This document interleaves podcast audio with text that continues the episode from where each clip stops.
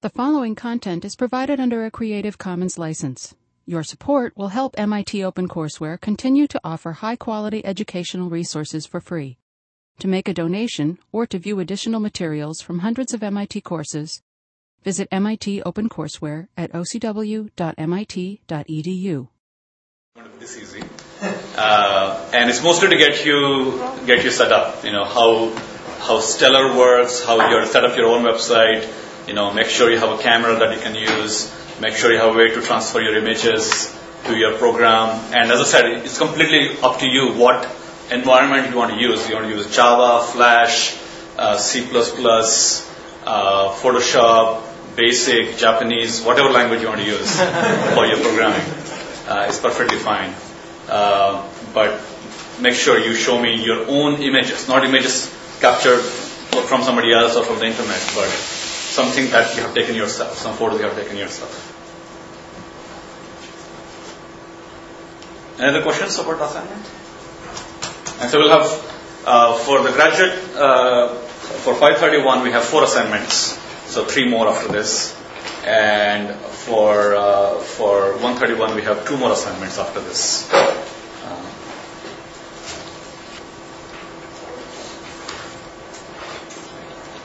While this is getting set up, uh, I'm just passing around a uh, UV uh, light demo. Who has it right now? I did. Okay, good. Yeah. Here, I'll. Yeah. So why don't you why don't you demonstrate the concept to everybody first? So when it goes around, they know what to look for. Okay. So you have to show the magic trick. You have to show it's white first. Sorry. So you see, so you see almost nothing, and then you light it on. There are actually a lot of things that do this too. My driver's license, you know, Massachusetts driver's license has the Massachusetts state seal in it. Is that visible? Yeah. And usually most credit cards do. It's an Amex. So this was a SIGGRAPH paper in uh, 2007 on how to create um, uh, ultraviolet inks. So inks that respond to ultraviolet light. Um, that are color. Yeah, definitely the card technologies are older, but um, this is color. Yeah, you actually see in many passports and, and visas in particular, mm-hmm. especially of the smaller the country is, the more colorful the UV image of the visa is. Law that I observe. But you sometimes see red and green and, and sort of purplish colors. But I've actually never seen never seen a full, basically a full color thing like this before. Yeah, that's pretty neat. And also, you know, your your uh, if, if you go to a club, you know, you, a lot of them use UV light, so if you haven't used the right detergent on your clothing, or yeah. if you had a stain that you think it doesn't look in the visible light, but you go to a, go to a place where you want to be hip. uh, I actually have a UV light LED on my key. Oh, so before you go in the, you stand in the line, you, you check yourself. Yeah, exactly. Yeah, you're cool. No, for, you're cool for this place. Yeah. Yeah. So yeah, you know, if you're if you uh, if you get, if you become expert at uh, playing it with ultraviolet light and you like to have this in your in your hand all the time, you know, there are lots of jobs. You could be the guy who checks, uh, you know, at the entry of the at the airport at the security line, you know, he's checking your card, or you could be a bouncer. Lots of job opportunities. Or or a banker, right? A lot, a lot of the dollar bills. That's right. Twenty dollar bills and up have a have a UV uh, strip. Exactly. So the theme for today is going to be lighting and different kind of illumination, and hopefully it'll make you think. With uh, today, the budget is I think less than five thousand uh, dollars, unlike last time. Uh, I think it was well over 60k last time, uh, and we'll show you interesting things you can do with uh, with illumination. Uh, as soon as my reboots and comes back up. Uh, while this is getting set up again, let me show you some other toys. So uh, uh, my uh, collaborator uh, and Rohit is, if you can just hold the book and show it to everybody. This is the book that I and my co-author Jack Tumblin uh, were coming out with called Computational Photography.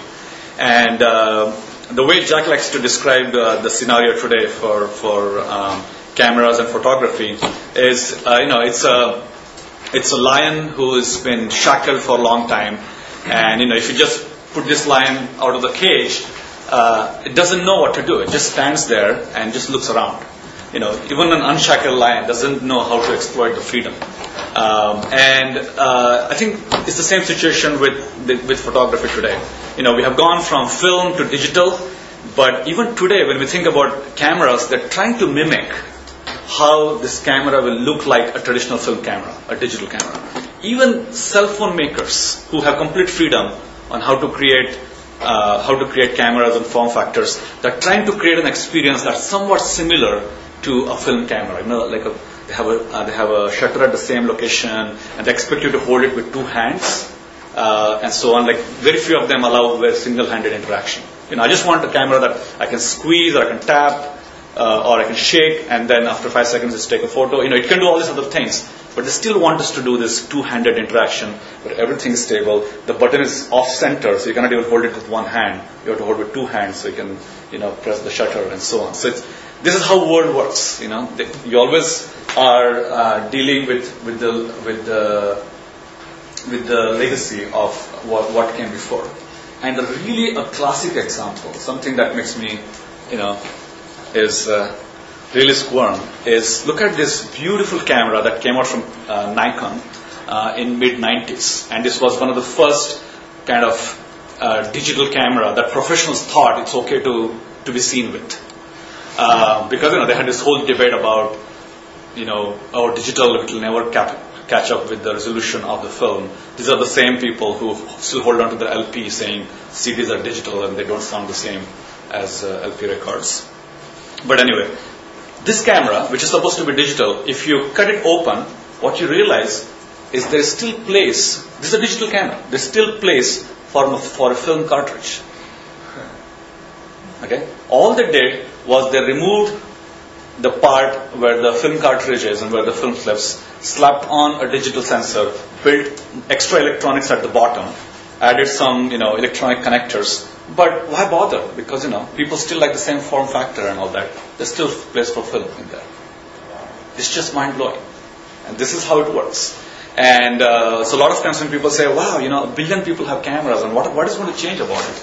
Uh, hopefully through this class you'll realize it's, it's, so, it's, a, it's, a, it's, a, it's just a wide, wide open world. Uh, there are certain fields that peak, there's a lot of innovation and research, and then they mature, and there's not much uh, more um, uh, exciting about those fields. Uh, but there are certain fields that just continue to grow, and uh, imaging is just one of them. So just look for the, the, the, space for cartridge here, and if you look sideways, you know, this is where the film uh, wraps around. And, so you can take pictures of this and add to the notes. Uh, I'm just going to spend the first few minutes going through uh, some of the, the uh, some of the fast forward uh, preview items uh, we didn't get to cover last time, and then come back and uh, talk about today's topic.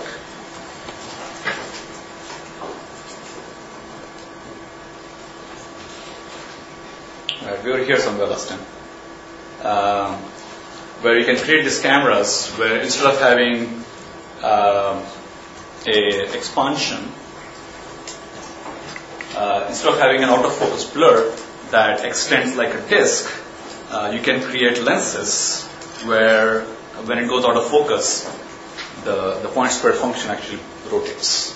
This is a rotational point spread function. And again, this is just a teaser, so we will, we will study this into detail. And this is very powerful, whether it's for photography or for scientific imaging or for real-time HCI applications and so on. Um, and then we discussed about the duality of, of uh, uh, particles and, and waves, and we will be discussing that a little bit. Uh, and then we'll talk about this new types of cameras that are being designed where you can create a 35 millimeter lens, uh, including the sensor. Uh, the whole package can be built with the thickness of just about 5 millimeters. Uh, and so they're building these lenses where uh, light comes in from the, the annulus around uh, the edges of the, of, the, of the lens, and light actually reflects around, and the image is formed uh, in the center. And this is how many of the, uh, the Sony, um, what's the Sony brand for cameras? Um, Cybershot. Yes, uh, works as well, where the, the sensors is actually in, in the for the Sony cameras, the the lens is over here, but the sensor is actually all the way back in the bottom. So light reflects around, and the, the image is captured uh, at the bottom. That's why the cameras are so thin. Uh, so the, the dream of a flat camera is, is something we'll be we'll be looking for. And again, by making flat, I mean the the new iPod Nano is what 0.25 inches thick, and it, it, it still has a camera, and that's because they're using crappier and crappier lenses. You know. Um, so instead of just creating a straightforward design where you have a lens and behind that you have a sensor, if you have a lens where with addition of this concentric uh, reflectors, an image is found in the middle, then effectively you have a, a 35 millimeter lens with optical parts that's folded in. So we'll be looking at a lot of these interesting designs that uh, I'm sure you will see in, in, in products coming up.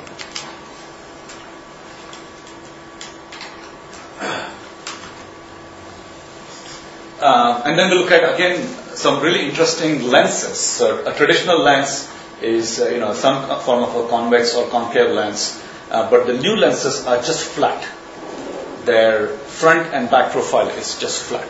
So it's very easy to stack them, very easy to put them uh, in modern devices. Uh, and they work, the way they work is not by changing the thickness of glass, but by changing the refractive index. So the refractive index is high in the center and very low uh, in the edges. So by doing that, they're effectively creating a lens. And that's actually how uh, a lot of flatbed scanners are built as well. So we'll, be studying that. Uh, very briefly, photonic crystals uh, and how they will change imaging.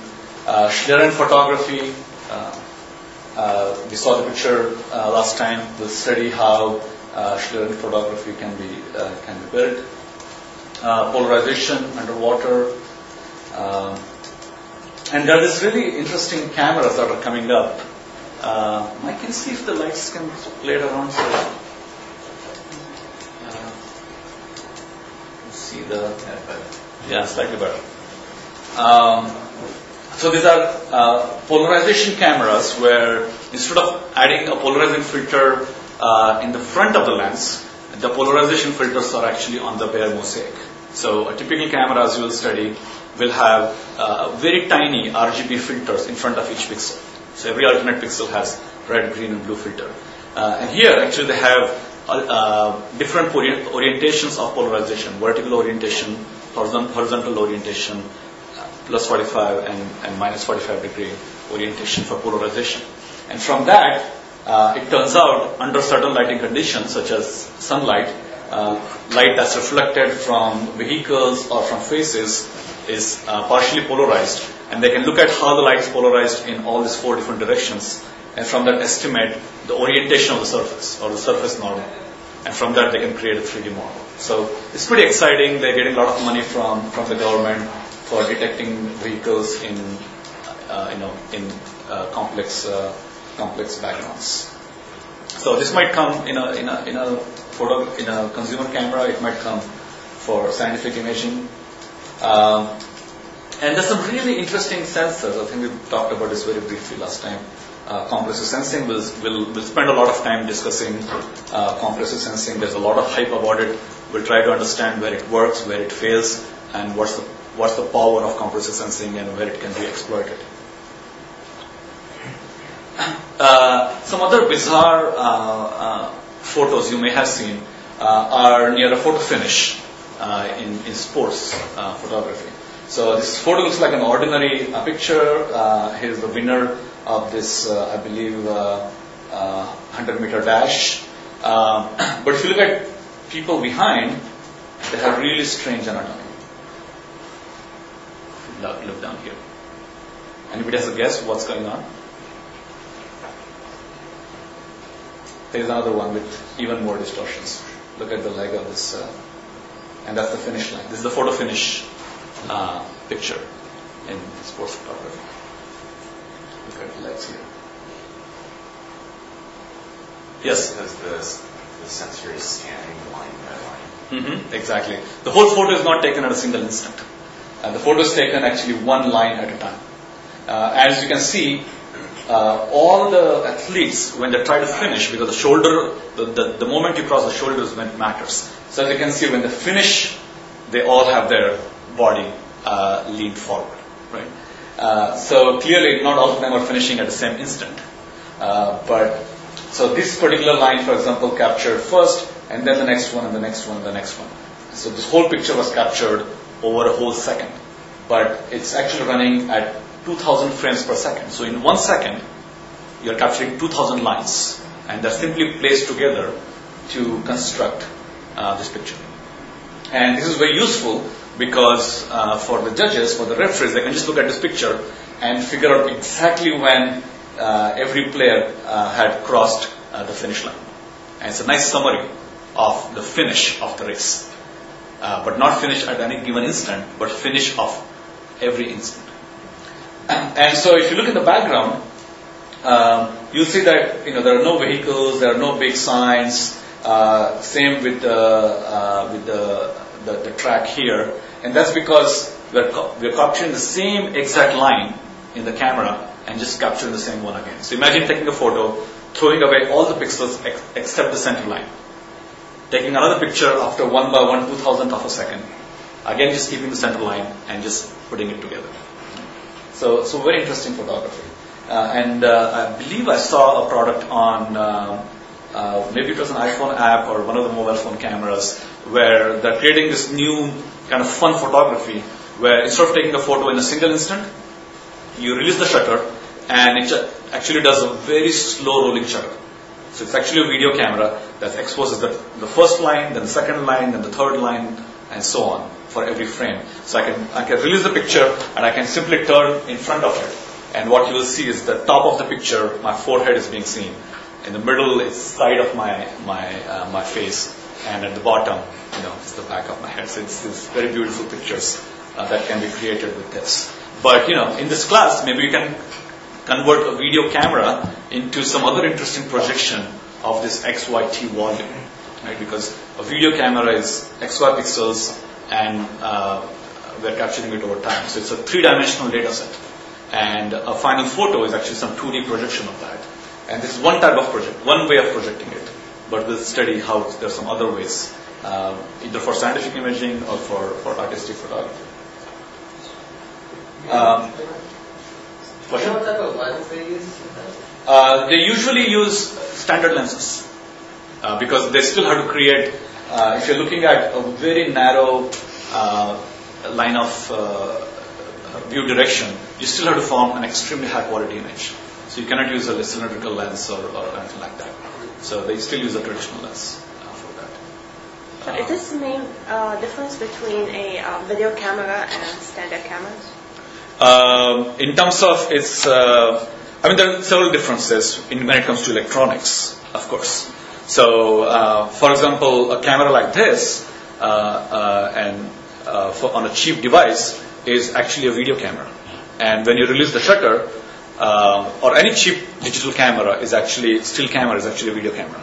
And when you release the shutter, it takes the next frame and captures that as a real photo and gives it to you but it's constantly running as a video camera, and that's why on the on the viewfinder you can see the video of what's being captured. So, so even if they're selling it as a digital still camera, and even if they don't have a video mode, it's actually a, a video camera. And then there are more purists uh, who build you know SLRs and so on, and they say no, no, it's, it is a, a digital still camera, and you must see through an optical viewfinder. And but you know just like the people who make uh, the camera we saw, those those people are a minority. And uh, all this snobbishness about when you have an SLR camera, you must have a mirror is also gone, uh, fortunately. Uh, so that's kind of the fundamental difference between uh, still camera and, and video camera. But there's still an issue of bandwidth, and that comes to storage and processing. How quickly you can uh, capture, even if you're exposing the whole sensor. Uh, so you know, typically you might have a digital still camera that's six megapixel, but the video is only less than a megapixel. And that's mainly because of bandwidth and storage and so on. So, but it's not really, it's uh, just an electronics issue. So there's no, there's no reason to, uh, in the future will be all fused into, once the bandwidth and storage issues become um, uh, not so critical, they'll just fuse into one single device. There are already cameras, I believe, that once you release the shutter, you could be in the video mode and then you release the shutter, it just sto- stores some of those frames. So that's, uh, that's straightforward. So in terms of optics and, and image formation, there's no difference. Uh, there's some other differences, of course, in terms of um, noise. So if you you know that for a digital still camera, when you release the shutter, uh, you know usually a mechanical shutter opens and closes to you know integrate the light for a finite duration. But clearly, for a video camera, there's no mechanical shutter opening and closing for each frame. So why don't they just do that for digital still cameras? You know, why not have a you know why not get rid of the mechanical shutter altogether? uh, and just do an electronic shutter. And again, purists want that sound, you know, ka-ching, ka-ching. But there is absolutely no reason uh, to do that. And nowadays it's true that a lot of cameras have focal plane shutters that um, uh, sometimes are mechanical and sometimes are just electronic. Is there absolutely no reason to have a mechanical shutter? So exactly. So sometimes you have issues like um, uh, just thermal noise. So if you're taking a picture that's 15 seconds long, uh, then you don't know how the camera is going to behave, how much noise is going to collect over 15 seconds. So uh, a camera maker has a very good model of what the noise will be if you take a very short exposure photo, like under a second. But if it's a 15 second long exposure, depending on what conditions you're in, how warm your hand is, you know, all these things are going to change the noise properties on the on the sensor. So typically they'll take two pictures. They'll take a 15 second long picture uh, with, you know, with shutter open, and then they will take a 15 second long exposure with the shutter closed, and they'll subtract the two images to get rid of the noise. Because you know, there could be noise that varies over the, the, the frame of the sensor. So every once in a while you have to, it's good to have a completely dark conditions created mechanically. Uh, but again, that, that will change over time. I'm sure they'll come up with solutions where you don't have to do this extra measurement to figure out the noise in the system of doing the subtraction. I mean, communication world, right? I mean, you, you have to deal with noise all the time, and you don't always transmit the data twice. Uh, so I'm sure we can come up with some intelligent encoding. Maybe every every fifth pixel is being used for measuring noise, and other pixels are being used for capturing photo. So there will be some interesting encoding mechanisms there, I would imagine. Um, City Block project, that's uh, Gaurav he was my intern.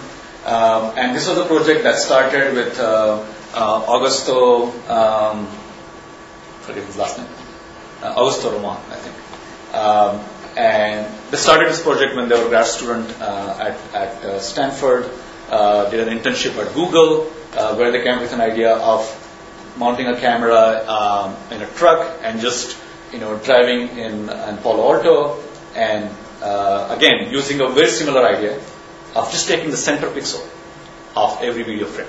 So if you can imagine, you take thousands of pictures and take only the center column of each image and just put it together, then you have basically created this orthographic camera. It's a panorama that just goes on and on for a facade of a street. Uh, and they applied some other interesting algorithm because uh, if you have streets or people or cars that are moving or in front of the part that you care about, then because of the parallax between multiple views, you can eliminate them as well. So they put all these things together. That was their uh, city block project. And uh, you know, you get very interesting distortion artifacts and so on. Uh, but it looks beautiful.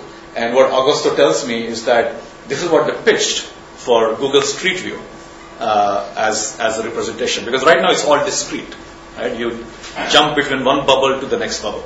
Uh, and what he tells me is that the reason why they didn't choose what he did in his thesis and they went for this traditional bubble model uh, is apparently in user studies they realized that uh, people get really confused when you show when you show them pictures like this. Uh, people are more comfortable with jumping to the next bubble and then looking around and then jumping to the next bubble and looking around. It's kind of odd to me because I would be more comfortable looking at something like this. Uh, but this is what I have right now. Uh, of course, the new uh, Google Street View um, system actually has a lot of additional sensors. They have GPS, they have compass, they have um, a, a LiDAR that's actually taking 3D images of all the cities. Uh, so if a Google truck is going by, you know, cover your eyes because they're shooting lasers. I'm just kidding. Uh, it's eye safe. Uh, but they have 3D models. And the reason why the 3D models are not available to us uh, as on, on the browser uh, is because they haven't figured out how to use this, you know, tera tera petabytes of data and how to transfer that and make it available uh, in a streaming fashion. Uh, but again, when that problem is solved, we will see, um, you know, 3D models that are exploited for all kinds of interesting purposes. And uh, this year I was on the SIGGRAPH committee, and there were just ton of papers on what you can do with street level imagery, because this is becoming a very hot topic right now. Uh, which is good and bad. If it's already hot, it's probably not worth pursuing it because there are too many people doing it. Uh, but for a course project, it's perfectly fine to do, and uh, you might be able to come up with a great idea for for uh, a SIGGRAPH paper. Uh, we'll be studying a lot about uh, motion deblurring. This is actually a picture we took in Kendall Square. Um, and uh, we have cameras now that can take highly blurred images, motion blurred images, uh, and recover a um, sharp photo in post capture. So last time we saw focus deblurring. Uh, this is uh, motion deblurring. and the way it works, and here's another example where you might have, you know, an aerial imagery scenario an aircraft that's flying uh, sufficiently low and with a long, sufficiently long exposure, you'll get a blurred photo. Um, but again, using this technique I'm going to describe in the next slide, uh, you can do uh, motion deblurring, same for uh, cars. And the basic idea was uh, instead of taking a photo where when you release the shutter, uh, you open the shutter and keep it open for say 100 milliseconds and close the shutter, and get one photo. Instead of that, you release the shutter and then you open and close it multiple times. And at the end, you still get one photo, but you have stopped and start the integration of light multiple times in between. Okay? And of course, if you do that with a mechanical shutter, uh, you'll probably void the warranty and the camera will be unusable uh, very quickly. So instead of a mechanical opening and closing of the shutter, we used uh, an LCD, actually a ferroelectric LCD, uh, that becomes transparent or opaque. So when it's uh, when the LCD is, of course, uh, opaque, uh, you block the transmission of light, and when it's transparent, uh, the light goes through, uh, and that encodes the motion of the object. So if you have a point light with a traditional camera, if I move the light very fast, you will see a streak in the photo. But with this camera, you will see uh, uh, like a uh, like a ham code. You say dash dot dot dash dot in the in the in the screen, and that actually preserves high frequency information in the scene. And as we'll study later, it allows you to reconstruct the original image and recover the sharp features. And we'll study this in the frequency domain, we'll study this using linear algebra, and we'll also study this using pure intuition. So those of you with different backgrounds hopefully will be very comfortable with many of these concepts. Now, this is something, this is a very worrying trend uh, for sensors. So, 1994, pixels were about 9 microns wide. Okay? Uh, a, a, human hair is about 50 microns, so it's you know, one fifth of the width of a human hair. Um, and uh, the, the way you sense the color is you put a filter green, blue, uh, green, red. So, uh, and that's the Bayer mosaic uh, and we'll study this later again. But over time, the size of this pixel is shrinking because you, know, you want to buy a phone that has 5 megapixel, but it has really tiny uh, uh, focal length, and uh, it's fine. Uh, so you know the sensor is shrinking, and the camera makers want to produce a lot of sensors from a given wafer. So you have a wafer of a certain size, you want to slice slice it and dice it and then put it into each of the cameras. The more you slice it, the more pieces you will get, of course. And so the logic is if you keep shrinking these pixels, you can keep shrinking the size of the overall image sensor. So right now we are down to 2 micron, 1.5 micron. I just saw a paper from Sony uh, yesterday where they're claiming 0.9 microns. Uh, and what's the wavelength of visible light? 0.4 to 0.7. 0.4 to 0.7 microns. So let's write this down because we'll, we'll be talking about this all the time. So this is uh, this is 50 50 micron, that's uh, width of your hair. This is 10 micron, um, 1 micron. And you zoom in here, 500 nanometers. This is 1 times 10 to the minus 6 meters. Uh, 500 nanometers and uh, blue is here, green is here roughly, and red is here, or 400 or so. So that, that's the wavelength of light, all the way down here. Now the pixel itself is 0.9 micron, right? And the wavelength of light is, in invisible words, really, really close. Uh, and so this is a challenge, and as we'll study later, uh, because of the limitations of uh, diffraction and other laws of physics, uh, it's getting very challenging to do, do reasonable imagery with its, this type of sensors. And again, we'll study how people are thinking about this uh, in a very traditional way, uh, and some other teams are actually trying to exploit uh, these uh, sensors in uh, completely unique ways. Now, there's a there's a new design where people are claiming uh, that by using a pixel that's less than one micron. Uh, by the way, compared to this pixel, let's say this is 10 microns and this is one micron. The amount of light one pixel will capture is reduced by what factor? By a factor of 100, right? So with my phone in 1994, if everything was the same, if I could take a picture in 100 milliseconds, now how long will be my exposure time? It will be 10 seconds, right? But clearly, over the last 10 years, the exposure time of a typical photo hasn't changed. You know, otherwise you'll have a otherwise you'll have a, a camera shake because of uh, you know uh, because of the jitter in your uh, in your device. Uh, so clearly, the technology has improved where the pixels have 100 times less area to capture light, and still we're able to get photos with roughly the same exposure time. So in a way, the light gathering capability has improved by a factor of 100. Not really, but it's, it's about that order of magnitude, and there are a lot of software tricks that are being played to uh, kind of compensate for, for the noise uh, in such tiny sensors. So we'll study this issue quite a bit. Uh, one common theme throughout uh, imaging is uh, the two things you need. You need a lot of light. Uh, you're always, you always want a lot of photons to take a good picture. And number two is you would like to have negative light. And this may sound strange, but people who work in, in radio and other fields, they are blessed with negative energy. And people who work in optics always have to worry about creating negative light. And as, as we'll go through the class, you'll realize that if somebody, if somebody invents negative energy for light, uh, you know, it's like the invention of zero. To just represent nothing. Negative light. Yeah, a photon that has negative energy. you have an idea? Think about it. Very hard. Yeah, you'll get multiple Nobel prizes. Um, all right. Uh, and then there's some really interesting um, uh, biological creatures that uh, we'll be studying.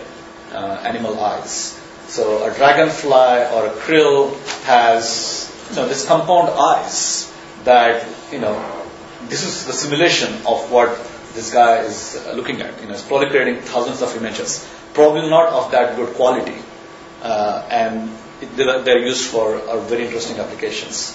So, so we'll study that as well. Uh, so there's a project called Tombo uh, in Japan, which I believe stands for. I mean, it stands for Thin Observation Module by Bound Optics, but the word Tombo means uh, shrimp in Japanese. What does the word Tombo mean in Dragonfly. Sorry? Dragonfly. Sorry, dragonfly. So it's a it's a nice play on uh, on the dragon. I should remember this. It's right on the slide before. Uh, and uh, so again, you have a single sensor, and you have uh, multiple tiny lenses, and this is placed really really close uh, to the sensor. And the idea is that if you have an object and you have plenty of tiny sensors right right next to the plenty of tiny lenses next to the sensor, then again you'll form thousands of images, and from that you may be able to do something interesting. Uh, we'll also look at uh, time of flight cameras. We saw last time one of the uh, 3DV cameras that uses time of flight to compute depth. So, how fast does light travel? Three times 10 to the 8 meters per second. But what did what did we see last time? What One, did we, one feet in Per nanosecond. one foot per nanosecond.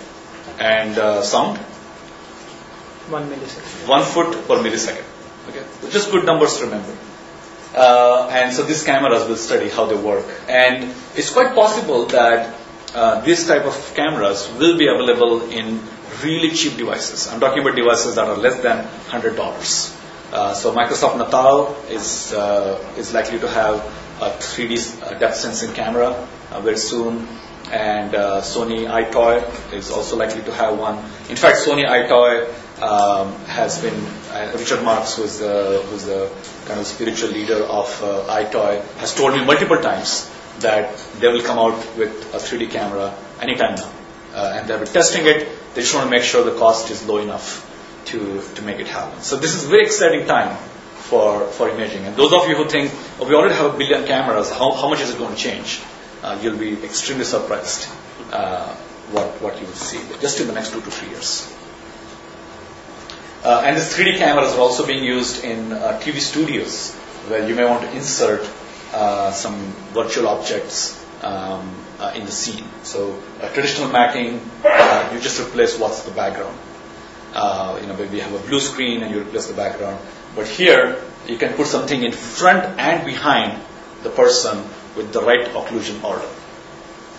So we'll study these things. Uh, we'll be spending a lot of time about cameras for uh, human-computer interaction. This is this is a topic of always uh, a lot of interest, um, and you know we'll look at different types of cameras. Camera looking at people, camera looking at fingers, such as the uh, frustrated total internal reflection FTIR, uh, how optical mouse works, Anoto pen, uh, and so on. Different types of motion capture, V, and so on. And we'll also look at what are the type of uh, camera-based HCI projects that are interesting, and some of them are just very 20th century. Okay, and uh, and, and this is this is this is very interesting because if you go to places like uh, SIGGRAPH emerging technologies where people are really combining the latest generation of algorithms and hardware, uh, you'll see over time which projects are interesting and which projects are just stupid and boring right? And this is there's some really really common ones, and uh, those of you who are doing this for projects is perfectly fine. But if you're thinking about using it for research, then you know think about it. This is this is something you should avoid because it's been done to death. Uh, the most common one I have to say is where something moves and the music changes. Just get out of that business. All right. Uh, another one is you're going to uh, you're going to write some HCI application where it's going to depend on detecting, you know, some skin color or something, something. Uh, is not going to work. Okay, you might be able to show it as a demo, but as research, it's not going to work when the lighting changes or the orientation changes and so on. Um, another very common excitement is I'm going to take a light and put a stereo camera and track it and create a 3D uh, path of it. Done to death.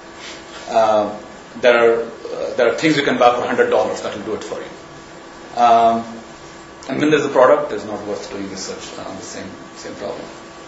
Um, again, segment a finger or a face by you know putting some kind of a glove or something for for segmentation. Um, some artistic interactive displays. Uh, you know, I can wave a hand and change something. Don't worry about it. A lot of people know how to do it. Um, and the, the problem with a lot of these demos, as you'll see, is that you can build this demo and you'll be, you'll be able to get some people excited about it. And that will give you this positive reinforcement that, oh, this is the kind of stuff I should be doing. Because, you know, uh, you can impress some people all the time, and you can impress all the people for some time, but not all the people all the time. And of course, the word was not impress in the original quote. Uh, and just remember that. So, uh, that's a problem. Let's see if I can fix it. So, what we're going to do in this class What's the solution? yeah, exactly, exactly. Uh, you have to attend the whole uh, semester to listen. Rich, I have a quick question on the boring HCI uh, camera thing. Right. Um, what's the current status uh, of like the gaze estimation work uh, in that? It kind of falls into that. Right. Doesn't, um, I don't know. Yeah, we'll, we'll talk about that as well in the class. And uh, there are some really good good solutions, but I think it's still gaze tracking is still a pretty challenging problem. So that I think that's worth still exploring. Um, and again, this is not an offense to anybody. If you're doing it as a class project, it's perfectly fine. But you know, just let's just be honest. You know, it's it's uh, when you are when you are an acquaintance, we praise each other's work, and when you're friends, we you know we, we criticize. And you know, we're just going to be very very honest about it and see what we can learn and and what we can do next, right? So the solution is to you have to change the game. You want to try to build things that are robust. They do kind of things that nobody else can do, and they allow you to do things that are not possible with today's cameras. Right?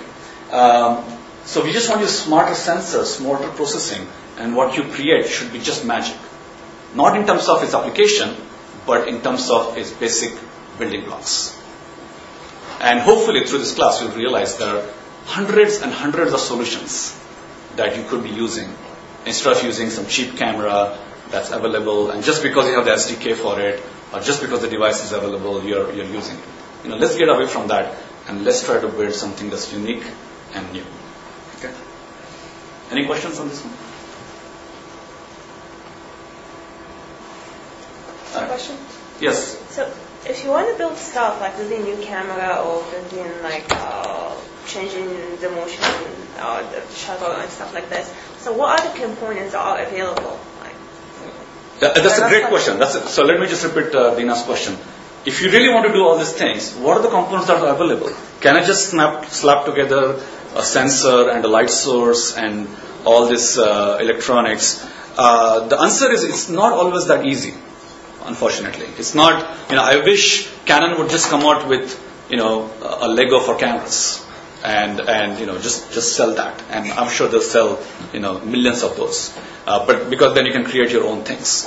Uh, but unfortunately it's not available. At the same time what I've seen especially at Media Lab are people are extremely innovative and they go and pick pieces from different places. I think Dan has been looking into that. Uh, the other and SparkFun has been has been very supportive.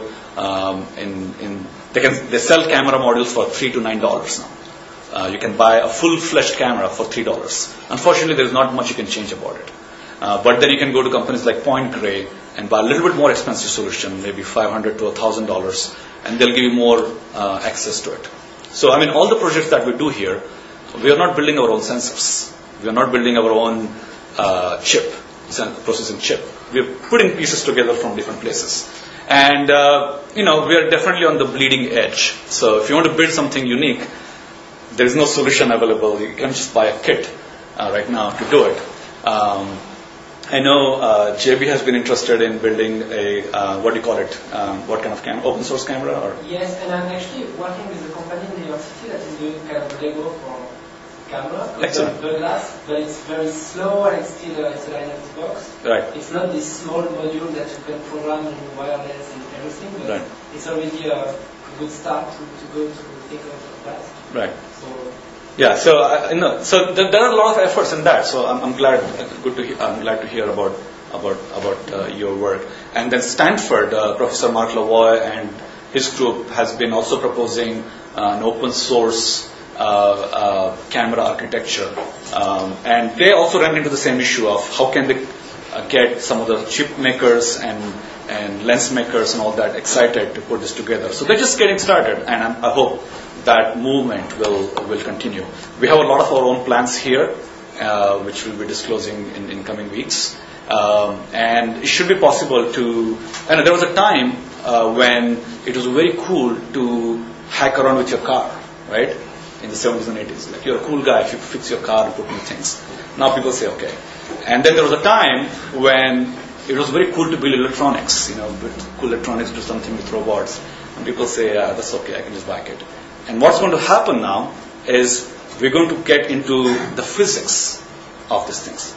Uh, not just the, you know, the chemical engines and, and the electronic hardware, but we're going to get into the physics of it. Whether it's you know, UV light, whether it's you know chemical elements or whether it's a sensor, and the next generation of kids uh, who want to be cool are going to build things that just create magic.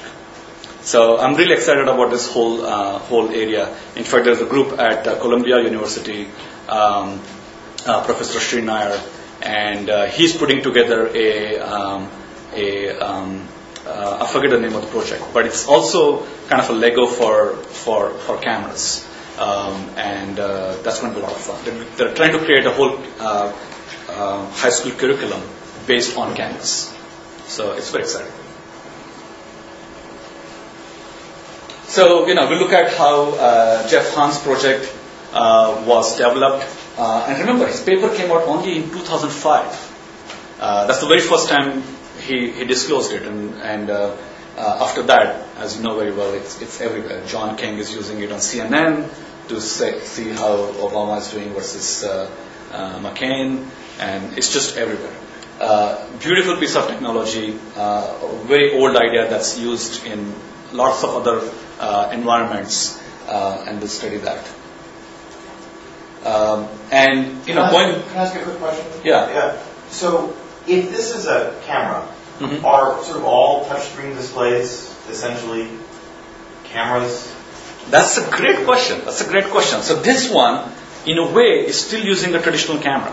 You know, when John King is playing on CNN with all that thing, what you don't realize is that behind him, he requires a lot of space to put a camera and a rear uh, projection screen. Right? It's not just looking, walking up to some thin LCD and, and playing with it. I mean, so if I have two pieces of glass that I'm pressing on, Right. and that I'm detecting, you know, which which wires are actually touching each other, Right? I've never thought of that as a camera before. Uh-huh. So I'm I'm thinking about it right now as maybe it's kind of like Certainly, I, that's the way you should be thinking. A camera is not a two-dimensional sensor. It's just zero-dimensional, which is the point. One-dimensional, a line or a curve. Two-dimensional, three-dimensional. We'll see eight-dimensional sensors very. But of course, we usually think of cameras as sensing light, not sensing, you know, pressure. hmm But you can convert pressure into light. So Kimo, I don't know if he's here, he'll come and give a talk about how his device work. And what they basically do is they have a, uh, they have created this surface. It looks like Jello, and um, and they have built some really really beautiful demos. Uh, I think I believe he's going to come in a couple of weeks and um, and show this. And what this uh, Jello-like device does is I can put my finger on it, and it transfers that into a highly visible impression. And then, in very simple words, he simply takes a photo of that with changing lighting direction. Uh, and they can create this very, you know, mic- uh, millimeter or micro, multi micrometer scale objects, and then take, take photos of that. So, yeah, you, you know, you always need a transducer. A camera is uh, converting photons into electrons, but you could have other transducers, you know, pressure into electrons or pressure into photons. Yeah. I think what he's talking about is resistance grid or capacitance grid, uh, multi-touch interfaces, and yeah, those don't have inside. Well, I mean, but Right. but but but, but a, a camera is sort of some generalized, you know, we we sometimes think of any kind of sensor that that can give rich information as a camera. Right. That, Maybe the other way to phrase is that uh, what is uh, uh, what sensors can give you visual information, and then yes, whether it's a resistive or capacitive or inductive, they still could give you some geometric information. So, but although we won't be studying them as such, we'll be studying more based on whatever happens to photons. Uh, but then, you know, going beyond that, how can you create something out of a thin screen? And this is uh, Matt Hirsch. Uh, uh, that was his class project last year in this class, and he started thinking about it in the class, and he built an initial prototype for his final project. And this, of course, how now has become a SIGGRAPH paper, part of his master's thesis. He won the student research competition this year, just out of this class from, from last year. And we'll, we'll study how that works. Uh, and then we'll study things like this Anoto pen, which uh, has uh, a grid of dots that are slightly misplaced with respect to the center of uh, its, its position. And every block of, I believe, uh, 6 by 6 is unique. And uh, just with this grid of 6 by 6, they can create sufficiently unique codes so that if you uh, create paper with this code uh, and just lay it out, it will cover half the, the land area of the US. So they can print many, many, many papers with this course printed on them. Uh, and a pen has a camera that looks at this 6 by 6 code and figures out its unique location in a coordinate system that could span you know 1600 kilometers by 1600 kilometers. Um, so you know it's, it's really unique. Uh, and then this way you know where the pen was on which page and which XY coordinate. Uh, and this is a way to basically record uh, the, the, the, the strokes that you will try. Yes, Jim? It's also, I work with companies, there are uh, 200 people and uh, more than half are lawyers. There are 250 patents on this. So it's interesting to see also the context of this. So it's very difficult actually to hack it or to be able to uh, uh, go beyond the SDK or what they propose you to do. Right. So, it's a very challenging sport. Uh, but I think SET has uh, Oh, yeah, yeah. license. You have license, but you cannot go, in, especially in terms of hardware, Right. beyond what they are doing. Exactly. Maybe you would like to do different kind of optics and different kind of things. So Right. It's interesting. So maybe that should be a, a project, how to get around the patent. How to invent technology that gets around the patent. That's the question here? This is it. Oh, you have one? Oh, excellent. Do you mind passing it around? No? Yeah, just pass it on. All right. Uh, and then we'll talk about Bokodes, uh, which is a project with uh, Ankit Mohan, Grace Woo, uh, Quinn here, and Professor Hiura, who was here last year. And the idea is, you know, how can we create, uh, how can we exploit properties of cameras uh, for objects that are very far away? How can we add intelligence to the world so that the world is more compatible with billions of cameras uh, people are carrying? And I won't go into the detail, but the basic idea is to convert a point uh, that in sharp focus looks like something that is the size of uh, 3 millimeters by 3 millimeters and take an out of focus photo, I think saw it last time, and convert a circle of confusion into circle of information. Uh, and we'll look at uh, motion capture solutions for HCI, uh, some other solutions we have built here for kind of inverse optical motion capture, um, and some other HCI devices. So we'll spend a lot of time on, on that. So uh, an announcement here, uh, Shahram Izadi, who is, who is uh, one, of the, one of the leaders in uh, using cameras for HCI, is giving a talk actually on Monday. This changed. Uh, on Monday at 4 p.m., um, I believe in the Roth room. And he's the inventor of, um, uh, if you're familiar with Microsoft Surface, which has which is a, a tabletop surface with a projector and camera underneath, uh, he built a version that's a variant of that, uh, where um, they put a screen. Uh, the screen is actually not diffuse, but it's switchable. It switches between a diffuse screen and a transparent screen electronically. So in one frame, you're projecting an image on it, and you can see it on the tabletop. In the next frame, it switches to become completely transparent, and the camera underneath can see the world through this diffusing, through this screen, and you can do some gestures on top. And again, in the odd frame, it goes back to being a diffuser. So he'll be talking about that. Uh, he just uh, uh, uh, received the TR35 award from Technology Review. Uh, so he's here in town for that, and he'll give this presentation uh, on Monday at 4 p.m.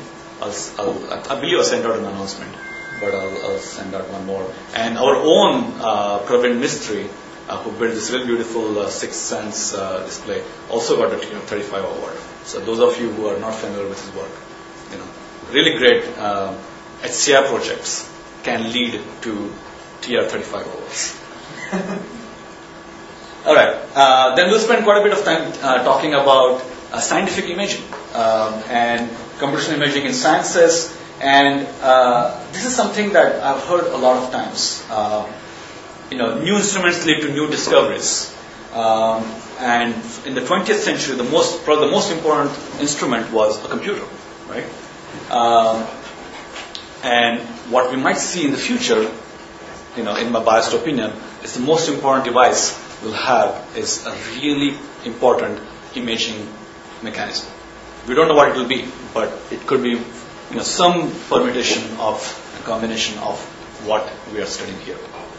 Uh, so computational imaging has led to, you know, it has just transformed uh, our our world. Uh, uh unlike a lot of fields in we know which are really important. Uh, uh, I mean, if you think about this Nobel prizes, um, you know, my background is in computer vision and graphics, and there have been no Nobel prizes in computer vision graphics, and not even Turing awards in computer vision or graphics. Pretty sad. But if you think about imaging, there have been tons of Nobel Prizes in just purely imaging mechanisms, and we'll be studying them.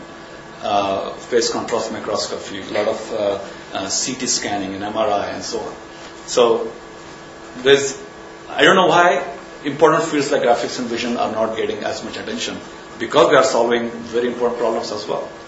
But maybe it's not being pitched right or there's something more there. Anyway, so we'll study computational imaging uh, in terms of medical imaging, astronomy, uh, applied physics, and, and, biology. And a lot of these ideas um, are, um, as I said, applicable across different fields, whether it's photography, HCI, computer vision, and so on. So we study tomography, uh, confocal microscopy, um, and so on. All right. So let me switch over to today's topic.